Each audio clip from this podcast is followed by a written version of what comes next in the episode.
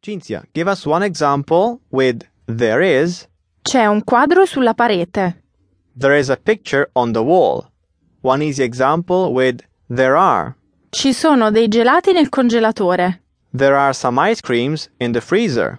It is very straightforward. I think it's very very easy, Marco. You can just learn it by heart. Yeah, just c'è and ci sono. So simple. Yes.